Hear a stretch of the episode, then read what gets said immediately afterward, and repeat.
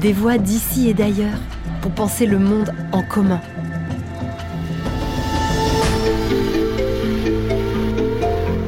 Un podcast original du campus de l'Agence française de développement, réalisé en partenariat avec les Ateliers de la Pensée et Agir pour le Vivant. Pourquoi le développement est-il autant critiqué? Pourquoi, malgré tout, continue-t-il de vivre sa vie? Quelle signification donner à ce paradoxe? Comment inventer un après?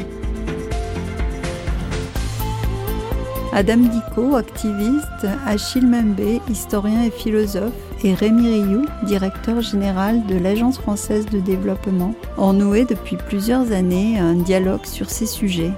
Ils évoquent ici la difficulté de renoncer à ce concept structurant. Pourtant, il est temps de s'atteler à la réinvention, il est temps d'abandonner les approches traditionnelles de l'aide au profit d'une meilleure écoute des besoins et des savoir-faire locaux. Un changement de logiciel ambitieux et urgent. Bonne écoute de ce beau moment. Adam, Achille, Rémi, c'est avec grand plaisir que nous partageons ce moment exceptionnel pour notre podcast. Vous êtes tous les trois avec nous et nous prenons le temps de vous laisser la parole et de débattre ensemble. Alors Rémi, première question, une question double pour essayer de planter le décor. Pourquoi le développement est-il si critiqué depuis 30 ans et pourquoi est-il toujours là? Très heureux de partager euh, cette euh, table avec euh, Achille et, Adam bientôt, puisque c'est un dialogue qu'on a tous les trois, en fait, chacun à distance parfois, mais depuis de nombreuses années, en fait. Et donc c'est un moment aujourd'hui où ça, ça, peut se cristalliser un peu pour aller, pour aller plus loin, évidemment, dans, dans la discussion. C'est pas évidemment c'est le, cadre ne s'y prête pas. C'est pas on va pas faire un cours sur euh, le développement ou sur le post-développement. Moi, je, voulais plutôt lancer la discussion en, partageant avec vous mon, expérience de, praticien, bien sûr, mais et, la dissonance cognitive que, je vis en fait un peu dans, ma vie de directeur général de l'AFD depuis maintenant sept ans. Euh, cette, dissonance, elle, tient à, euh, oui, ce, cette critique, ce doute, ce rejet euh, qui pèse sur la notion et le monde du développement, euh, d'une part au point que, Sarah, tu titres cette séance après le développement, le post-développement, en sommes-nous déjà là? Et puis, ben, inversement, cette période extraordinaire qu'on vit, euh, en particulier en France, pour la politique de développement, pour l'Agence française de développement que je dirige, pour euh, tous ceux qui y contribuent. Euh, il y a des collègues de l'Institut français, de, de Yaoundé et d'ailleurs sans doute ici, qui est historique en fait. On n'a jamais, on n'a jamais vécu une période aussi enthousiasmante par certains aspects, aussi active. Euh, donc, comment c'est possible qu'on ait cette impression-là et que euh, on n'en ait pas complètement le, retour ou l'explication? Donc c'est cette question-là un peu que je, vais détailler un tout petit peu, mais euh, dont on se demande avec Sarah si, au-delà de cet échange aujourd'hui et d'autres qui auront lieu dans d'autres formats toute la semaine dans Agir pour le vivant, on ne devrait pas le structurer un peu. On a, déjà une résidence qui s'appelle Démocratie et Vivant, sur euh, comment les, formes politiques, l'activisme euh, peut euh, nous aider dans ce que nous faisons tous pour défendre le vivant. Est-ce qu'il n'y aurait pas quelque chose à faire aussi sur le développement et ses métiers finalement? Parce qu'à la fin, à la fin de la journée, c'est ça qui m'intéresse. C'est la, forme, la structure, le, travail au quotidien de l'action de développement, le mode projet, etc. Alors pour, euh, pour détailler un tout petit peu le, procès du développement, euh, évidemment, euh, et pire encore de l'aide publique au développement, comble de l'opprobre, il est jugé, il est rejugé en première instance en appel, enfin, pour plusieurs raisons. Bon, d'abord, la, notion de développement, malheureusement, a été sans doute réduite à sa plus simple expression, trop souvent, dans sa perception donc euh, réduite à la croissance économique, évidemment, réduite à la macroéconomie, euh, qui ignore les individus, réduite aussi à, dans le développement, il y a une idée de quelque chose sans fin, sans limite, et donc de nature extractive et critiquable à ce, à ce titre. La notion de développement, elle est aussi rejetée, critiquée, parce qu'elle est euh, évidemment, euh, Achille est plus savant que moi, elle est située, euh, elle est située historiquement. elle est un élément du monde postcolonial dont nous sortons. Et de ce point de vue-là, elle, elle, est sans doute plus consistante, cohérente avec le monde tel qu'il est structuré aujourd'hui, en fait. Donc il y a quelque chose d'incohérent euh, avec ça. Et puis, dernière chose, je crois que le, doute vient aussi, voir la critique de nos métiers eux-mêmes, euh, qui ont perdu, euh, le métier de développement lui-même a perdu, peut-être qu'il ne faut pas s'en plaindre d'ailleurs, mais une partie de son assurance, de sa superbe peut-être. Donc on, on, sait que l'idée qu'il y a des solutions techniques toutes faites et qu'il suffit de les répliquer indifféremment au contexte. Euh, je crois que ça, c'est plus vraiment à l'ordre du jour. L'idée, euh, la perception, la prise de conscience qu'il y a beaucoup d'ambivalence, évidemment, dans la relation de développement. Euh, moi, à l'AFD, je dis on a des clients, mais quand vous y réfléchissez, je le dis un peu pour. ça choque un peu d'ailleurs. Hein, je dis, mais pour remettre le client au cœur. Hein. Puis on est une banque finalement. Mais quand je dis ça, ça choque. Et puis ça, la question qui vient tout de suite derrière, mais c'est qui notre client en fait? Pour qui travaillons-nous? Est-ce qu'on travaille pour celui qui nous confie des fonds euh, ou est-ce qu'on travaille pour euh, le bénéficiaire de ces fonds? Euh, la, Moi, j'ai une, réponse, mais en tout cas, elle est très différente d'autres types de relations et je ne, je ne vais pas jusqu'à, évidemment, le don, le contre-don, enfin tout ce qu'on sait, évidemment, par la science sociale mais qu'on a pratiqué peut-être avec une certaine naïveté pendant trop longtemps dans le monde du développement. Et puis le monde du développement, il est, extrêmement fragmenté euh, de plus en plus euh, entre les prêts et les dons, ce débat éternel qui, de mon point de vue, n'a pas beaucoup de sens, entre euh, la priorité au social, la priorité au climat, entre le nord, le sud, entre... bon, tout ça et puis dernière chose, je crois qu'on a compris que euh, l'aide au développement était devenue quelque chose d'assez accessoire dans les dynamiques de développement. Et donc l'adhérence parfaite entre développement et notre propre contribution au développement, elle est maintenant aussi derrière nous. Donc tout ça, pardon, je ne détaille pas plus, mais fait qu'il y a ce doute qui se transforme même parfois en rejet, qui nous amène à notre discussion d'aujourd'hui. Mais, c'est là la question et la tension, euh, ce qui me frappe pourtant, c'est que cette notion de développement, elle, résiste quand même. Elle résiste bien et euh, c'est pas faute. Euh, parfois d'ailleurs, c'est les acteurs du développement eux-mêmes qui tapent dessus, mais elle ne cède pas en fait. En tout cas, il n'y a, pas a pas une autre notion qui a aujourd'hui de façon indiscutable euh, pris la place de la notion de développement. Il y a une résistance conceptuelle. Donc, on est passé du développement au développement humain dans les années 80 avec l'indice de développement humain. Donc ça, c'était une façon de pas regarder que les revenus par habitant, mais aussi la santé, l'éducation. On est passé au développement durable euh, à partir de Rio 92 et de plus en plus maintenant avec l'accord de Paris. Euh, donc ça, c'est intégrer les biens publics mondiaux, le, climat, la biodiversité, la santé mondiale dans l'action de développement, ce qui pose beaucoup de problèmes d'ailleurs. Hein. Et puis on est même, on y viendra peut-être plus tard, on a aussi le développement euh, par les libertés, tout, le, tout le travail d'Amir Tassen en particulier, euh, qui touche, qui amène le développement vers des domaines plus politiques, certainement dont il était jusqu'à présent exclu. Donc il y, a comme une, c'est comme un phénix, vous voyez, on, croit qu'il va mourir, mais il renaît de ses cendres, mais sous une autre forme en fait. Hein, le, développement. Il y a une résistance, évidemment, je termine là-dessus, il y a une résistance euh, politique et diplomatique. Hein. donc, euh, vous suivez peut-être en ce moment, il y a le sommet des BRICS euh, à Johannesburg qui commence aujourd'hui. dans ces enceintes-là, on n'a pas trop de problèmes, j'ai l'impression, à parler de développement, en fait.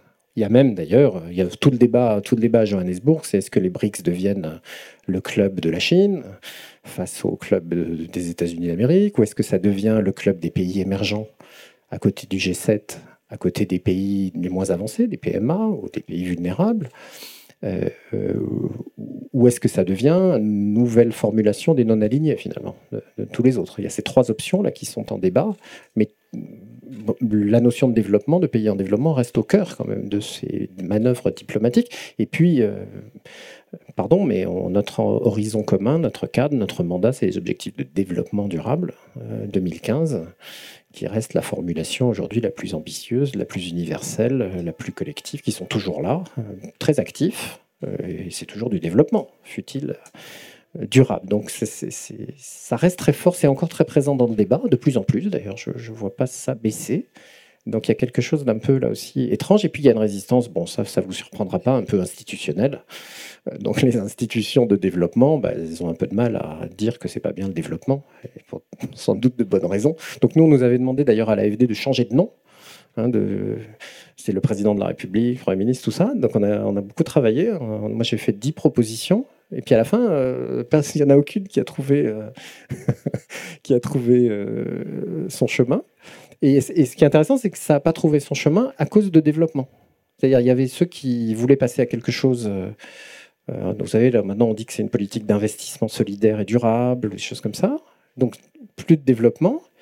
Et puis, il y a ceux qui voulaient absolument que le mot développement reste dans l'Agence française de développement. Donc, on est resté sur cette, cette impasse qui est sans doute, euh, qui est sans doute euh, signifiante.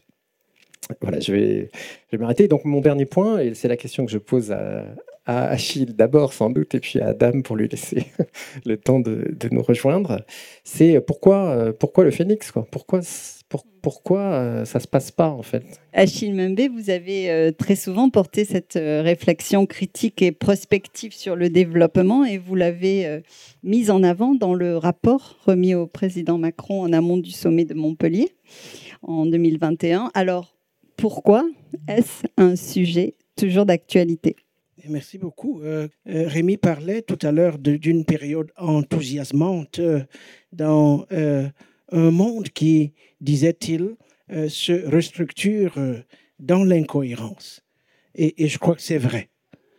Euh, on le vit, cette restructuration et, cette incohérence, on, le vit de manière tout à fait parlante en Afrique, en Afrique du Sud, mais aussi en Afrique orientale, en Afrique occidentale sur les pourtours du Sahel, euh, du Sahara. Euh, et, je crois que c'est tout à fait vrai.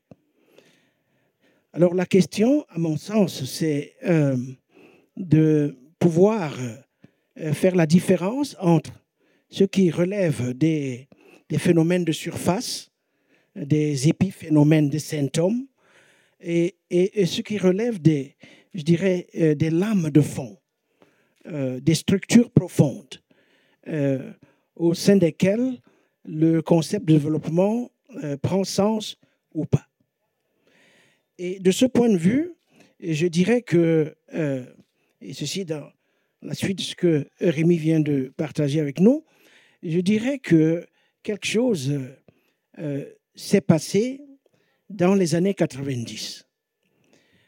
au moment où effectivement euh, criblés de, dettes, euh, les États africains sont passés euh, sous les fourches codines de, leurs créanciers, à commencer évidemment par les, institutions financières internationales qui, à l'occasion, leur ont imposé des plans dits d'ajustement structurel. Pourquoi est-ce que je me réfère à ce moment assez récent au fond euh, de notre histoire.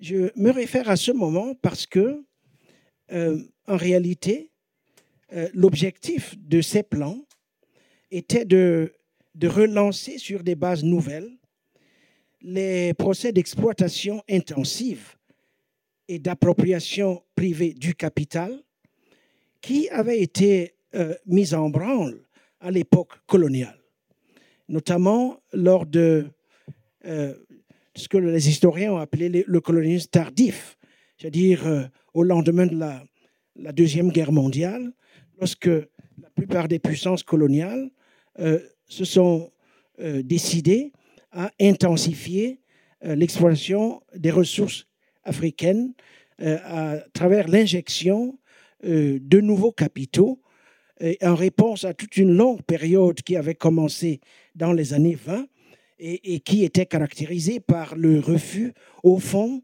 d'investir en Afrique. L'idée était de euh, exploiter ces territoires. Euh, euh, les historiens appellent ça colonialism on the cheap, c'est-à-dire une forme de colonialisme tout à fait peu cher, mais enfin rentable. Donc, à partir des années 45, 46, 47, je ne sais plus, Rémi, quand est-ce que la caisse a été euh, créée, mais il y a euh, une volonté de la part euh, des États coloniaux de relancer l'exploitation intensive de ces colonies à, à partir d'une injection de capitaux nouveaux. Alors, ce processus, je crois, est freiné entrer en partie au moment de la décolonisation, ou des indépendances.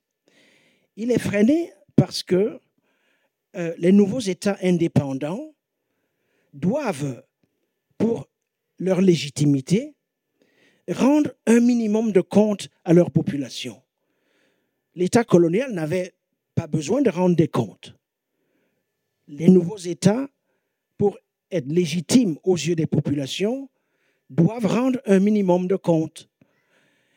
Et cet impératif de rendre un minimum de comptes, c'est alors traduit par la mise en place ici et là, euh, vaille que vaille, je dirais, à peu près partout, partout d'ailleurs, de, de rudiments d'un État-providence, c'est-à-dire un État capable d'investir dans les domaines sociaux tels que l'éducation, tels que la santé, et euh, d'investir dans la construction d'infrastructures publiques.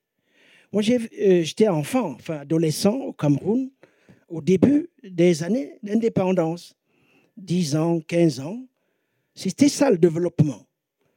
Et à la fin de l'année, euh, l'État camerounais, qui n'était pas du tout un État démocratique, pouvait vous dire, écoutez, cette année, nous avons construit 1000 km de routes. Nous avons bâti 500 écoles euh, répartis équitablement dans toutes les régions du pays. Nous avons scolarisé euh, tel nombre d'enfants. Ils pouvaient vous faire un bilan de tout ça. C'est ce que l'on appelait le développement. Et c'était couplé avec un autre projet, le projet de construction nationale, comme il l'appelait à l'époque, c'est-à-dire la mise en place d'un État, euh, d'une communauté politique inclusive qui ferait place à tous les fragments de la nation. Et donc, euh, ce qui arrive, ce qui se passe au début des années 90, c'est que ce modèle, il est remis en question. Parce que ce modèle euh, c'est, euh, disons, traduit par des dettes insoutenables qu'il faut rembourser. Et pour les rembourser, ces États doivent opérer ce qui est appelé alors à l'époque des ajustements structurels.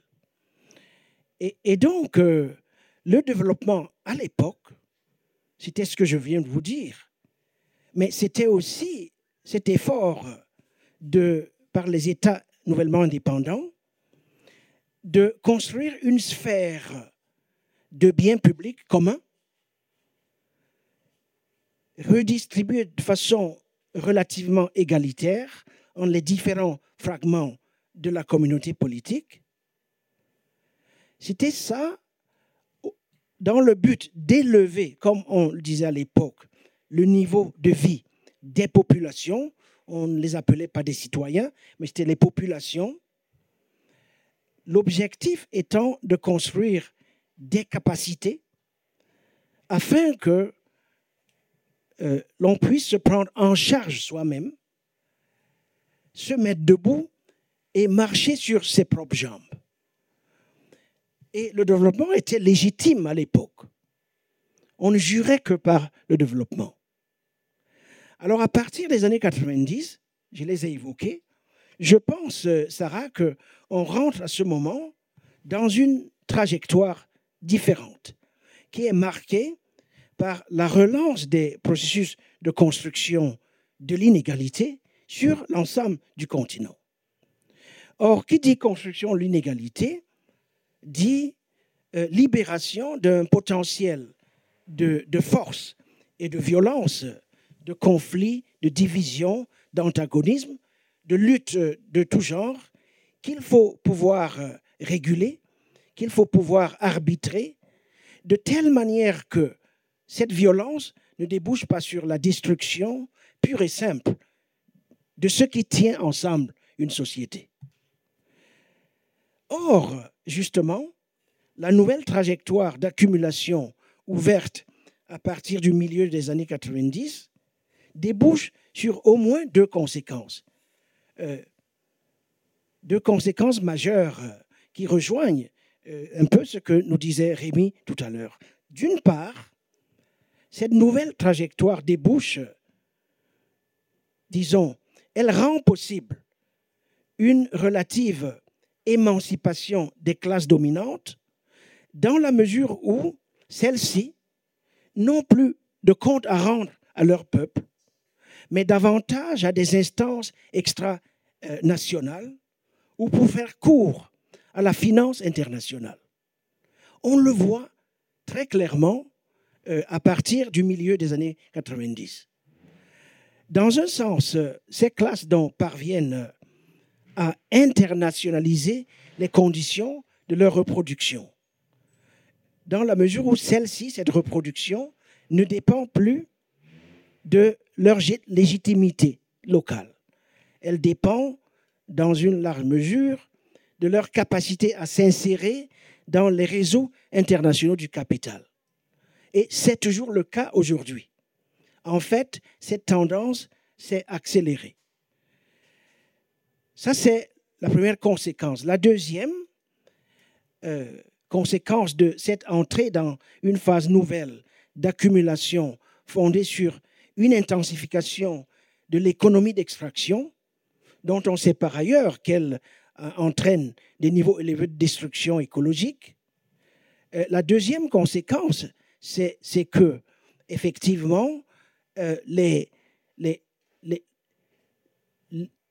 on assiste à une augmentation des ressources de la violence et de la prédation, que celles-ci soient politiques, économiques ou, ou sociales. Et je pense que nous ne sommes pas encore sortis de ce cycle qui aujourd'hui se donne à voir euh, en particulier dans la militarisation accélérée des sociétés et de l'économie, euh, sur fond, je dirais, d'une menace de poids. Quelle est cette menace de poids? C'est la menace d'une rupture climatique et écologique fondamentale. C'est-à-dire, pour des millions de gens, la rupture des conditions de reproduction de la vie elle-même. Euh, le danger que des portions entières du continent ne deviennent inhabitables. Cette question de l'habitabilité et de l'inhabitabilité.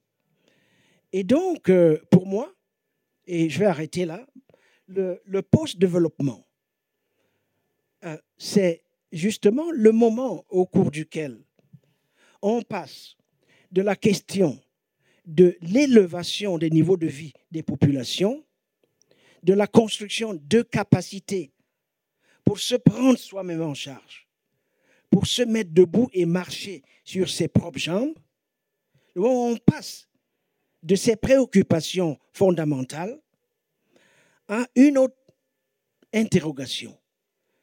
L'interrogation concernant l'habitabilité des milieux qui soutiennent la vie, des milieux sans lesquels la vie devient impossible. C'est pour moi la définition même du post-développement. Le post-développement, c'est aussi, euh, pour répondre euh, à Rémi, ou en tout cas rebondir sur les préoccupations qu'il a partagées avec nous, c'est aussi le moment, je dirais, au cours duquel, pour les dominants comme pour les dominés, la question de la sécurité humaine intégrale et la question de la protection prend le pas sur celle du développement proprement dit, quel que soit le sens que l'on donne à ce concept. Et donc, je crois qu'aujourd'hui, euh, on est là. On en est là dans la mesure où euh, ce pas seulement les modèles de croissance économique qui sont remises en cause, mais ce sont d'autres questions fondamentales telles que la question de l'en commun, je parlais tout à l'heure de la construction nationale, la question de la création générale, c'est-à-dire des capacités générales dont on a besoin pour habiter un, lieu habitable, mais aussi la question, et Rémi euh, a fait allusion à celle-là, de la construction ou disons des conditions d'émergence d'une démocratie substantive, c'est-à-dire une démocratie soucieuse du vivant, euh, comme moyen justement privilégié de régulation des conflits et de la violence euh, inhérente, disons, au processus économique lui-même. Mm. Donc, c'est dans ce sens que je répondrai à, la question que tu nous as posée, Sarah, et, euh, on remarque qu'a bien voulu partager avec nous Rémi.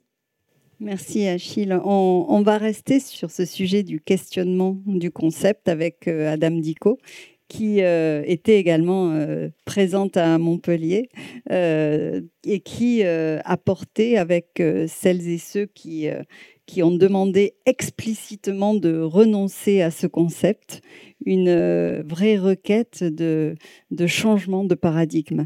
Donc, Adam, est-ce que tu peux nous, en dire un peu plus sur ce qui a sous-tendu cette requête et, comment tu, analyses ce besoin de sortir du développement? Merci beaucoup, Sarah, pour euh, cette question, qui est une question assez complexe. Alors, à Montpellier, euh, l'une de nos requêtes, c'était de, renoncer à ce modèle d'aide au développement. Euh, on, a, on, a, parlé d'aide au développement, mais de développement de manière beaucoup plus générale, parce que le développement, pour nous, peut être subjectif, en fait. Ce que moi, je trouve être le développement, peut-être que ça ne l'est pas pour quelqu'un d'autre, surtout quand on prend actuellement les questions de changement climatique et autres. Quelqu'un peut penser que la, construction des centrales nucléaires est dramatique pour la planète. C'est comme des populations qui vont penser ne pas avoir accès à, l'énergie, au courant, c'est ce qui est dramatique. Donc, du coup, ça peut être une notion assez subjective euh, d'un pays à un autre. Et l'autre chose qui est, problématique, c'est quand on associe le, quand on associe l'aide au développement. Euh, la notion l'aide au développement amène à une situation de demande et de l'offre. Et quand il y a une situation de demande et de l'offre, la personne qui demande sa responsabilité euh, citoyenne n'est pas engagée, au fait. Et ça fait que les populations sont tombées dans une situation d'attentiste qu'on doit tout donner, on doit tout leur donner, et sans pour autant souvent se remettre en question de qu'est-ce que nous, on doit faire, en fait. Donc, ce qui a été remis en cause, c'est surtout cette déresponsabilisation des États, des entités et même des citoyens au profit de ce concept de développement, de l'aide au développement. Parce que ça amène nos États, ça fragilise les États parce que d'autres acteurs que l'État offrent ces services aux populations. Et du coup, la responsabilité de l'État, des acteurs étatiques, est souvent masquée, très souvent masquée par l'intervention de ces acteurs au développement. Et les populations, en quête d'un environnement propice, en quête d'amélioration de, de leur vie de tous les jours, en demandent à ces acteurs au lieu d'en demander à l'État. Et donc, du coup, on est dans une situation que celui qui qui se met dans une position d'offrir est dans une situation de ben, ça ne peut pas continuer en fait. On fait on fait beaucoup là. C'est n'est pas notre rôle. C'est pas à nous de faire ça. Et de l'autre côté des citoyens qui disent mais vous n'en faites pas assez. Donc c'est on était on est arrivé disons au statu quo. Et le statu quo n'est pas une option. C'est pas une option ça ne marche pas. Il faut que ça évolue, il faut aller au-delà du développement. Parce que le développement, en réalité, on ne l'a pas atteint et on ne l'atteindra jamais en tant qu'être humain. On est toujours à la quête d'autres choses. Aujourd'hui, je demande un vélo. Si j'ai un vélo, je vais commencer à regarder celui qui roule en moto. C'est la nature de l'être humain, en fait. On est toujours à la quête de quelque chose qu'on n'a pas. Donc le développement, on ne va pas l'atteindre. Il faut que ce concept évolue et que ça aille beaucoup plus tôt sur la solidarité. C'est plus la solidarité que, que du développement ou de l'aide. Parce que cette solidarité va amener tout le monde au même pied d'égalité et va mettre l'humain au cœur de l'action. Ce n'est pas les intérêts qui vont définir les actions, ce n'est pas euh, les priorités ou l'enveloppe qui va déterminer les besoins, mais c'est plutôt les besoins qui vont déterminer les interventions, qui vont déterminer les actions. Et ce concept de solidarité, comme je l'ai dit, va mettre au cœur l'humain, mais va amener la responsabilité et l'appropriation citoyenne. Parce que quoi qu'on fasse, on ne pourra jamais arriver à l'amélioration des conditions de vie tant qu'il n'y a pas cette citoyenneté irrédévable, tant qu'il n'y a pas cette responsabilité citoyenne.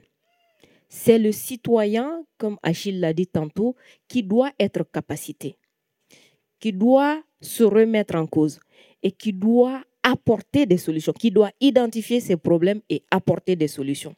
Mais tant que c'est des entités qui vont imaginer les problèmes, qui vont construire des solutions, qui vont venir implémenter ces solutions, ça ne va pas marcher.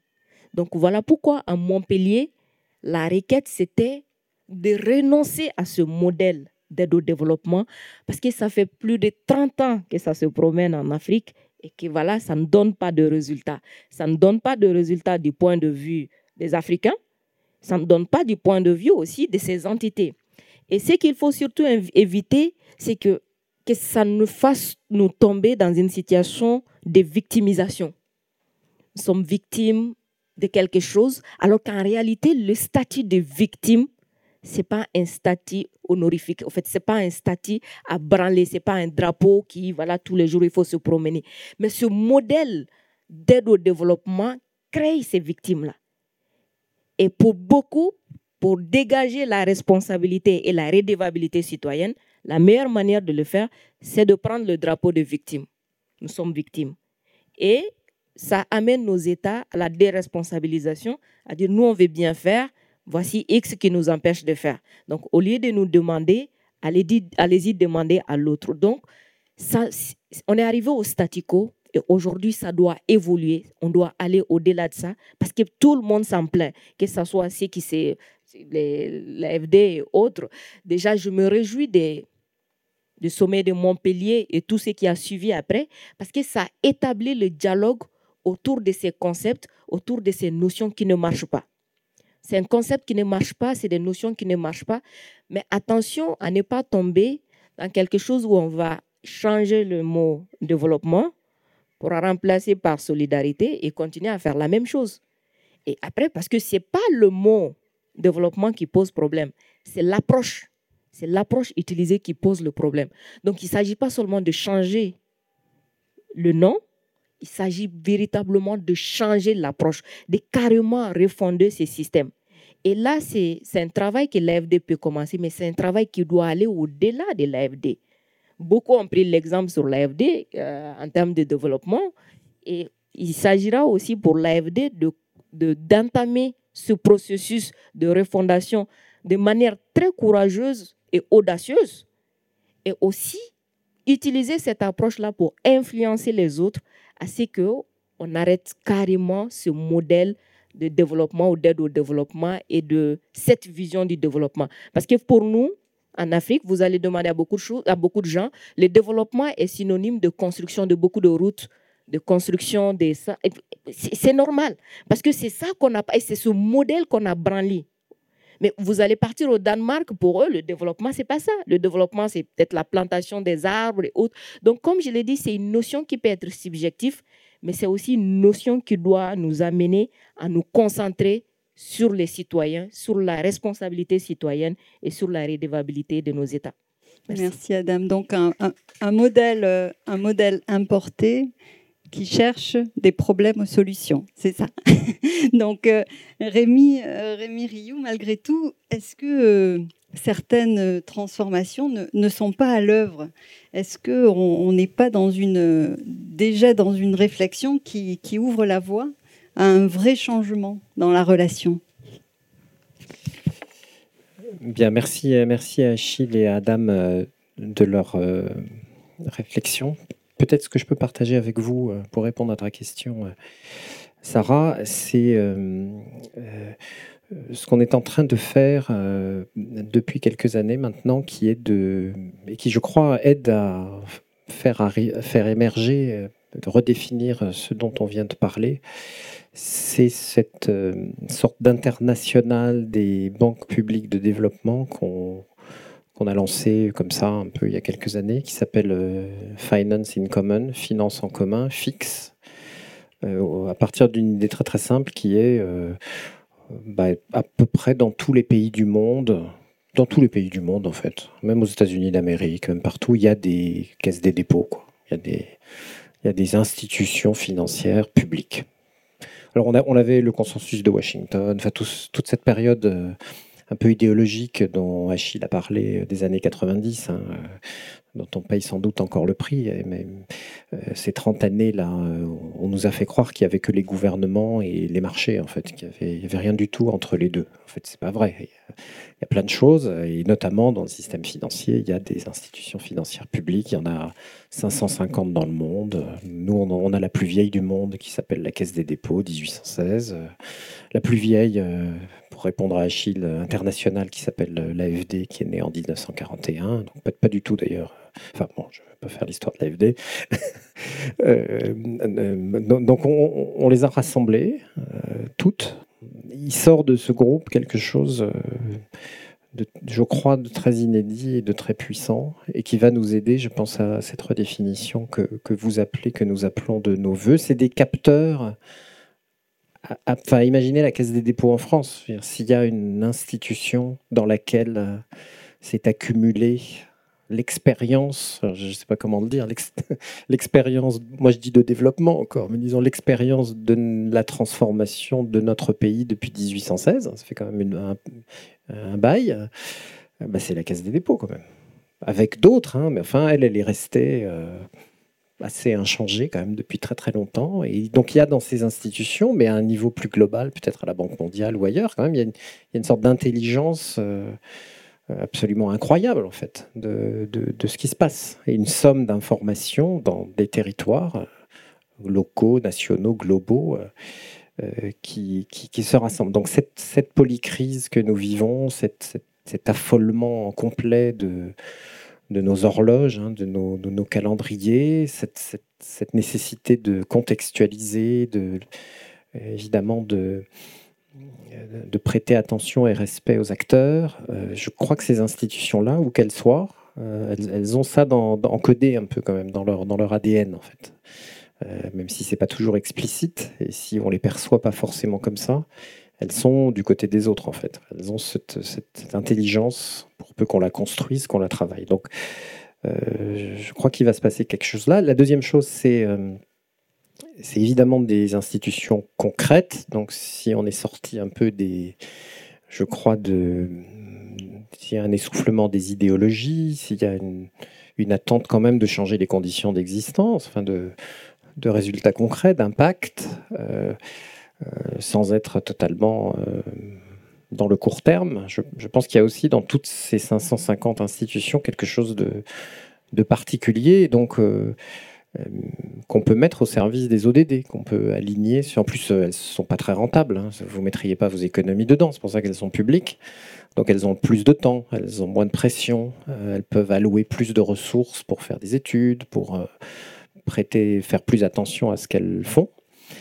Et donc là, il y a, je crois, un groupe aussi qui peut nous aider à, bah, inventer de nouveaux modèles de, nouveaux modèles de BIP, modèles de développement, euh, qui peuvent aider les gouvernements et les acteurs à se projeter dans des trajectoires plus ambitieuses, euh, sans abandonner, à mon avis, complètement le mode projet, parce que le mode projet, euh, mais en concevant les projets comme des preuves, en fait, ou comme des, que les transitions sont possibles si des bonnes formes euh, politiques, euh, des bonnes politiques publiques, euh, sont, des bonnes institutions sont, sont définies.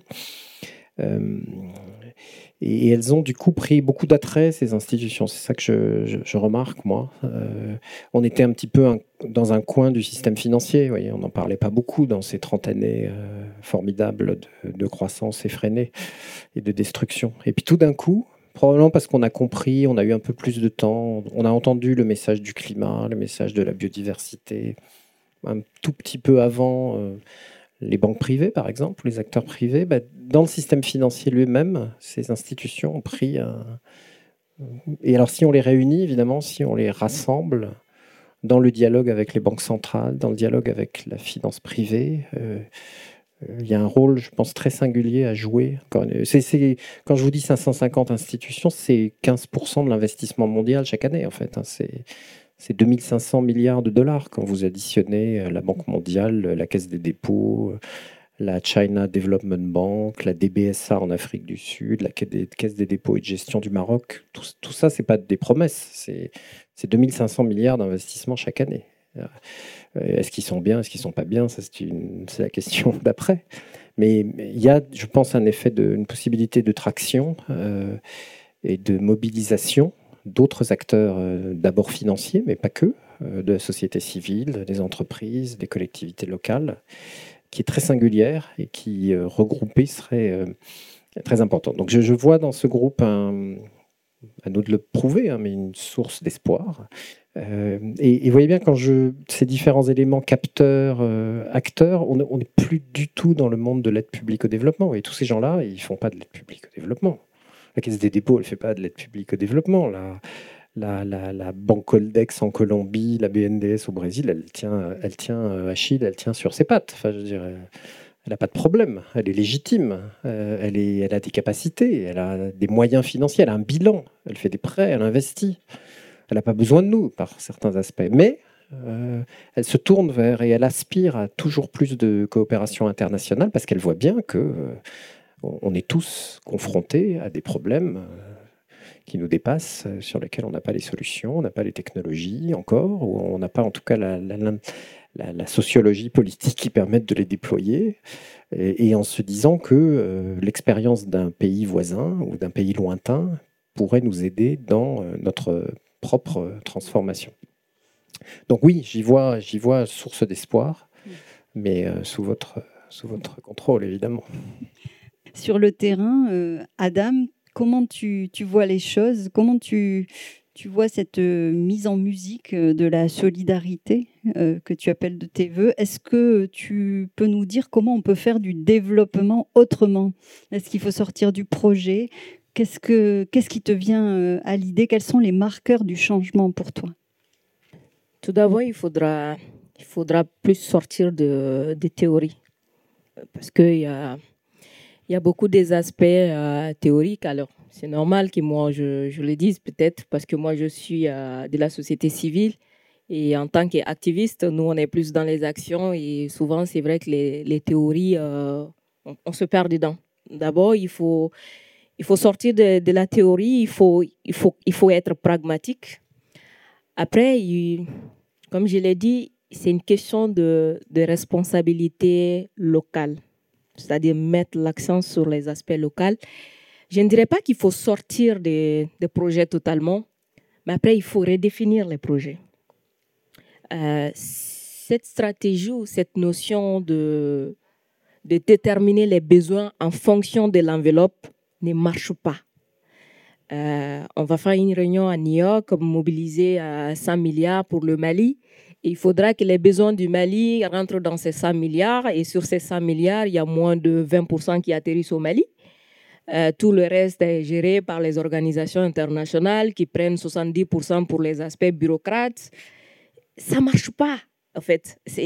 Après, on comptabilise pour dire bah, on a mobilisé 100 milliards pour le Mali, mais après, les populations locales, ce qui arrive à eux, c'est moins de 2 milliards sur les 100 milliards.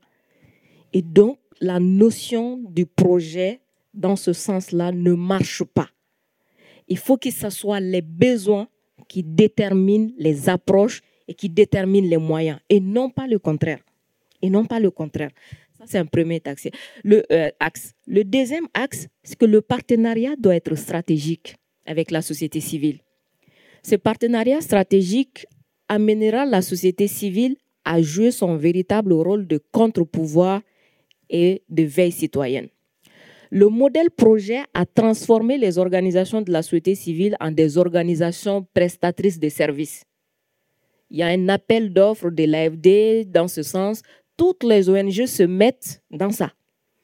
Et il faut maintenant se conformer aux exigences euh, et ces exigences ne, sont pas souvent sur des valeurs ou sur des principes, mais ce sont des exigences. Il faut avoir 30 ans d'existence, il faut avoir un conseil d'administration qui est tant, tant, tant, il faut avoir les rapports et tout.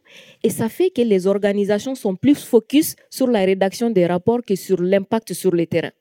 Et ça a transformé les organisations de la société civile en des organisations prestatrices de services et plus décriées par les populations que même les partis politiques. Donc le modèle de projet dans ce sens-là ne marche pas et va plutôt contribuer à détruire les sociétés civiles et les activistes. Il faut que ça soit basé sur des partenariats stratégiques et que ces partenariats soient basés sur des principes et des valeurs.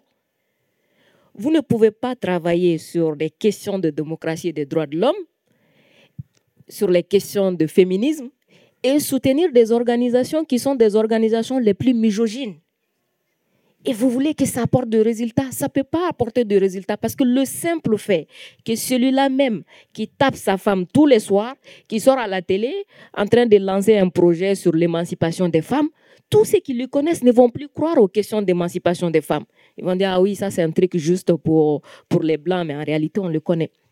Je vais vous prendre un exemple d'une ONG au Mali qui travaille sur les questions de protection des enfants, notamment par rapport à l'excision la protection des enfants sous l'excision.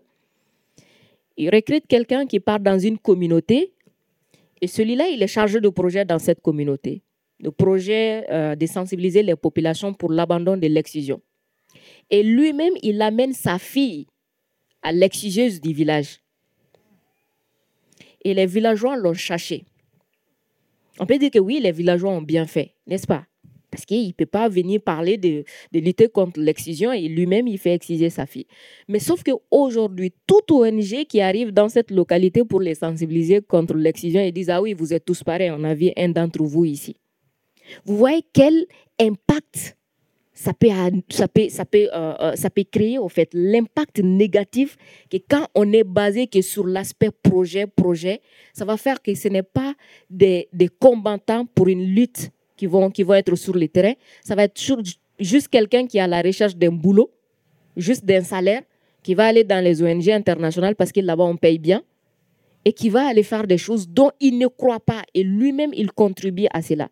Donc le modèle projet ne marche pas et ne marchera pas dans ce sens-là. Ça fait plus de, de dégâts que d'impact positif.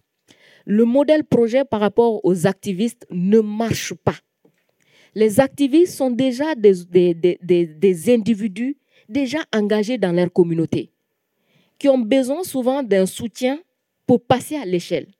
Le modèle projet amène les activistes à abandonner l'activisme et à tomber dans la bureaucratie. Quelqu'un qui est sur le terrain, qui agit, on veut l'amener dans le bureau pour se focaliser sur la rédaction de rapports, sur la justification. C'est vrai qu'il faut justifier, c'est très normal. Il faut... Mais après, il ne faut pas oublier l'impact social. Parce que c'est ça, lui, son essence. Et dès qu'il tombe dans la bureaucratie, il perd sa base. Et finalement, le projet est de 5 ans, le projet prend fin, mais lui, il est détruit socialement, en fait. Son activisme est détruit socialement. Le modèle projet ne marche pas dans le sens où les organisations internationales, très souvent, sont plus dans une course de visibilité qui est d'impact social. Chacun veut que on sache que c'est moi qui ai fait ça avec mon logo, ainsi de suite. Et souvent, cette sur-publicité et visibilité de ces organisations internationales détruisent les organisations au niveau local. Dans ce sens, le modèle projet ne marche pas il faut mettre l'accent sur l'impact social, il faut mettre l'accent sur l'appropriation. On parle plus aujourd'hui de la localisation des fonds, mais attention à ce que ce processus ne soit pas pris en otage encore. Parce que ceux-là même qui pratiquent la colonisation de l'aide au développement, c'est ceux-là même qui sont engagés aujourd'hui pour la décolonisation de l'aide au développement. Merci. c'est la grande question. Est-ce que c'est par peur ou bien c'est pour récupérer autrement? Merci Adam.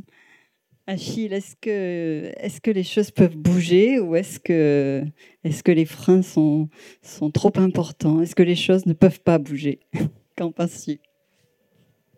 Euh, Je crois que tout dépend de quelle chose on parle. C'est clair qu'il y en a qui, bougent. Hein? Bon, bon, enfin, je peux parler de faire un témoignage personnel, mais ça fait quand même deux ans que je circule. Euh, presque chaque mois dans un pays ou l'autre du, continent. Et, euh,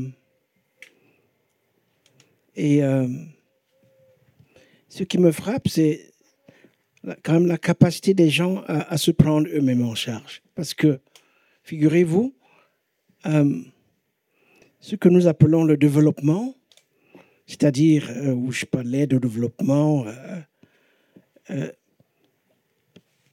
ça touche euh, en réalité une, petite minorité dans, la surface sociale africaine. Euh, et le reste, euh, eh bien, que font-ils? Ils se débrouillent. Et donc, je pense que dans ces lieux de la débrouillardise et du bricolage au quotidien, il y a des savoir-faire. Ce n'est pas juste par, par hasard. Hein? Euh, il y a des savoir-faire, des savoir-être, des, connaissances euh, euh, qui existent et, qui sont utilisées, qui sont mises en jeu. et des énergies aussi. Et je pense que une théorie, Adam n'aime pas les théories, mais enfin, une théorie du changement euh, doit partir de, ces capacités qui existent et de ces énergies qui existent euh, et qui se manifestent dans, le quotidien. Euh, pourquoi? Parce que je crois que beaucoup de gens en Afrique, je le vois d'ailleurs aussi en Afrique du Sud, beaucoup ont appris à ne rien attendre, ni de l'État, ni de l'extérieur.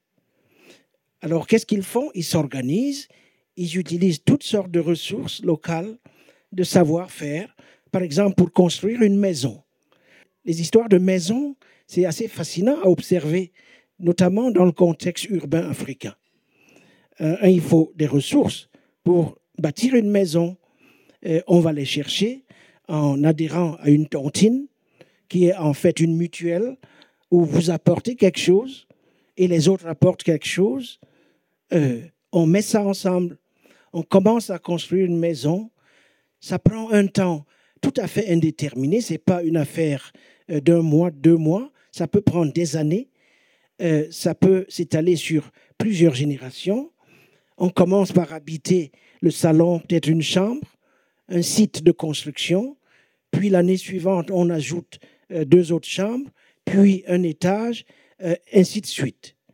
Et on voit à travers cet exemple de la construction de la maison, mais j'aurais pu euh, prendre d'autres exemples, comment est-ce que le changement euh, est effectué au quotidien sur les lieux mêmes de l'existence, en rapport avec tous les autres, une communauté, euh, disons, et donc il faut partir de, de ces forces, de ces potentialités.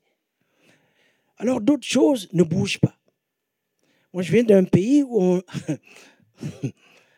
on, a au pouvoir quelqu'un qui est là depuis à peu près 40 ans, sinon plus, et, qui bientôt, sans doute, sera candidat à, un nouveau mandat de 7 ans, à, un âge relativement avancé.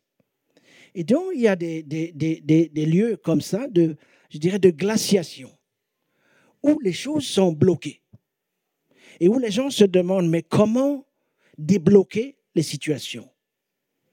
Et donc, euh, euh, du point de vue politique, c'est euh, beaucoup rêvent de coup d'État, par exemple. Puis, les sociétés civiles affaiblies ne peuvent plus véritablement provoquer le changement pour toutes sortes de raisons, celles que a avancé Adam étant effectivement très importante. Et donc on se dit, ben, l'armée va faire, faire ça, exercer une espèce de fonction tribunicienne et réouvrir euh, le champ des possibilités. Donc il y a des situations de blocage objectif. La même chose, on, la voit, je dirais, dans le champ, par exemple, puisqu'on y est, des relations entre la France et l'Afrique. On sait qu'est-ce qui ne marche pas, Adam. Mais il y a une énorme littérature, des études ont été faites.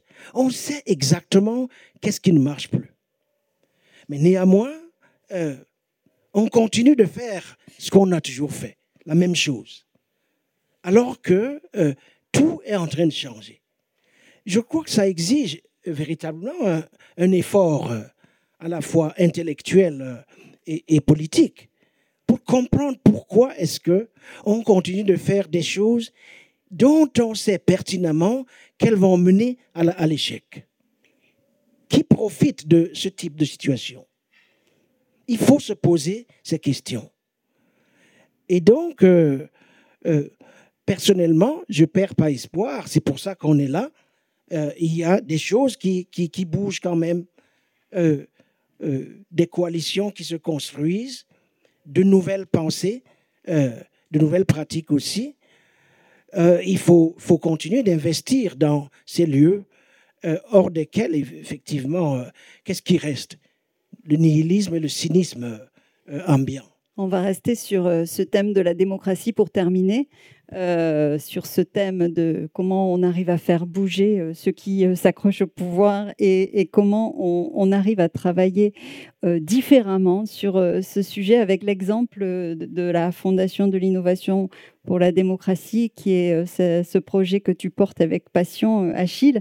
Est-ce que ce champ de la démocratie et de la réinvention de la démocratie, ça peut être un lieu où on fait autrement euh, du développement, où on réinvente aussi le développement en euh, puisant dans les savoirs, dans les ressources euh, locales et en travaillant autrement sur ce sujet.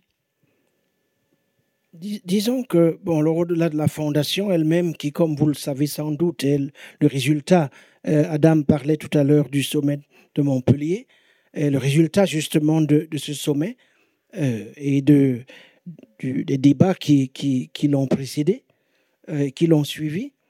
Au-delà de ça, je, je, pense effectivement que un des grands défis auxquels nous faisons face aujourd'hui, euh, sur le continent, mais aussi ailleurs, c'est de savoir comment passer justement de la démocratie de type électoral procéduraliste à une démocratie substantive. Je crois que c'est une question qui ne concerne pas seulement le continent. Comment opérer ce passage à un moment précis de notre histoire en commun C'est-à-dire ce moment de notre histoire, de l'histoire de l'humanité, au cours duquel se pose la question de l'habitabilité même de la planète. C'est-à-dire de notre capacité de reproduire les conditions qui permettent la vie, permettre aux vivants de prospérer. Et ce sont des questions qui ne sont pas uniquement africaines, ce sont des questions planétaires. Et je pense que le débat sur la démocratie substantive, il se pose dans ce contexte.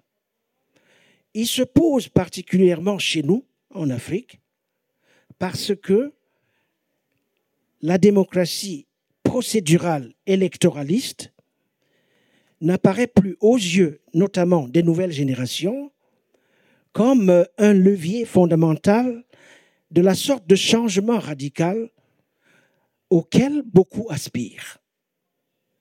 Et donc, euh, elle est décrédibilisée et euh, à sa place, comme je le disais tout à l'heure, Adam l'a dit, Rémi euh, y a fait allusion, beaucoup pensent que le changement ne peut venir que de la force, par la force.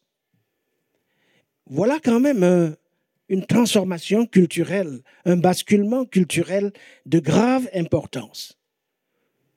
Et donc, euh, le défi qui se pose à beaucoup d'entre nous qui avons choisi de vivre en Afrique et d'être au service du continent, mais en même temps de réfléchir aux grandes interrogations de notre époque, notre époque planétaire. Le défi, c'est de savoir comment réhabiliter la démocratie comme en tant que le dernier nom du vivant, dans toutes ses dimensions. Et je crois que c'est un travail absolument crucial que au niveau de la fondation, mais aussi avec tous les acteurs de terrain. Il y en a beaucoup. Adam, euh, elle, a 20 000, je crois, 20 000 jeunes euh, qui participent aux activités que, que tu inities. Avec toutes, toutes ces institutions, toutes ces forces, toutes ces énergies, le défi, c'est cela. Comment passer Quels pourraient être les contours d'une démocratie substantive? Quelle coalition intellectuelle, sociale, culturelle pourrait euh, aider à son émergence.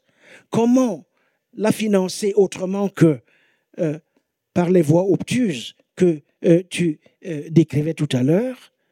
Eh bien, l'idée, c'est que cela passe par la formation, une formation dialogique, et cela passe par l'investissement dans toutes sortes de tiers-lieux, souvent marginalisés par les pouvoirs et les bailleurs, où effectivement a lieu au moment même où je parle, des expérimentations sur d'autres modèles d'existence et, de, partage du commun et du soin. Donc voilà un peu, euh, euh, disons, l'expérience, en tout cas, euh, moi qui me passionne en ce moment. Merci beaucoup Achille. Rémi, est-ce que la réinvention de, de la démocratie, c'est un sujet pour faire monde en commun? Bon, d'abord, je voulais juste dire ce qu'a dit Adam sur le mode projet. Je pense que c'était important. Euh, enfin, tu as dit deux choses. Tu as dit euh, euh il faut, peut-être pas jeter le bébé avec l'eau du bain et abandonner le mode projet, mais il souffre de sérieux euh, problèmes, notamment quand, il s'adresse à des acteurs de la société civile. Un risque de bureaucratisation, un risque finalement de manque de confiance finalement à des acteurs, voire même euh, d'affaiblissement euh, de leur crédit. Euh, et j'ajouterais aussi un projet, c'est bien, mais est-ce que ça a un effet d'entraînement ou pas? Qu'est-ce qui se passe le jour où le projet s'arrête? Évidemment, et donc j'espère que on pourra réinventer le mode projet, parce que inversement, un projet, c'est aussi à l'échelle d'un territoire quelque chose d'assez fantastique où euh, toutes les parties prenantes euh, peuvent se retrouver, peuvent dialoguer. Euh, c'est aussi quelque chose qui est recherché par des investisseurs, enfin, qui résonne comme ça aussi. Donc, si on veut transformer les façons d'investir, il faut aussi parler le, mode projet. Donc, tout, pour revenir sur notre idée et notre réflexion, je, je, pense que ce serait très intéressant d'avoir une réflexion sur ce serait quoi un mode projet qui deviendrait, comme tu le dis, un lieu, plutôt un lieu de dialogue un lieu d'appropriation euh, et un lieu de renforcement des acteurs, euh, des acteurs locaux euh, dans leur capacité à produire de, l'impact. Donc je, retiens ça et, j'espère qu'on construira quelque chose là-dessus. Sur la, démocratie, vaste débat, je dirais. Juste trois, trois, remarques pour rebondir sur ce que disait Achille. bon, la première, c'est bien sûr, euh, le phénomène, après le point haut, après la chute du mur, évidemment, qu'on a connu, tout est clairement établi maintenant qu'on vit une érosion, euh, voire des, dramatiques retours en arrière sur les pratiques et les cadres démocratiques, et puis une réduction, un assèchement de la démocratie, effectivement, à, la seule élection ou à quelques libertés publiques. Et donc il faut absolument revivifier ce débat. Et si on prend la remarque d'Achille au sérieux, c'est-à-dire qu'il s'agit d'amener de, la substance, c'est le mot que tu as employé, euh, euh, dans la démocratie, je, crois qu'il faut investir beaucoup plus nettement euh, la sphère, l'espace démocratie et développement, qu'on l'a fait jusqu'à présent. on, ne l'a pas fait pour. Alors, je, vous épargne tous les vieux débats sur est-ce que c'est le développement qui fait la démocratie oui, dans certains pays, sans doute. et les autoritaristes, évidemment, reprennent des arguments d'Huntington et de beaucoup d'autres. Ou est-ce que c'est l'inverse? Est-ce que North, est-ce que c'est la démocratie est une condition?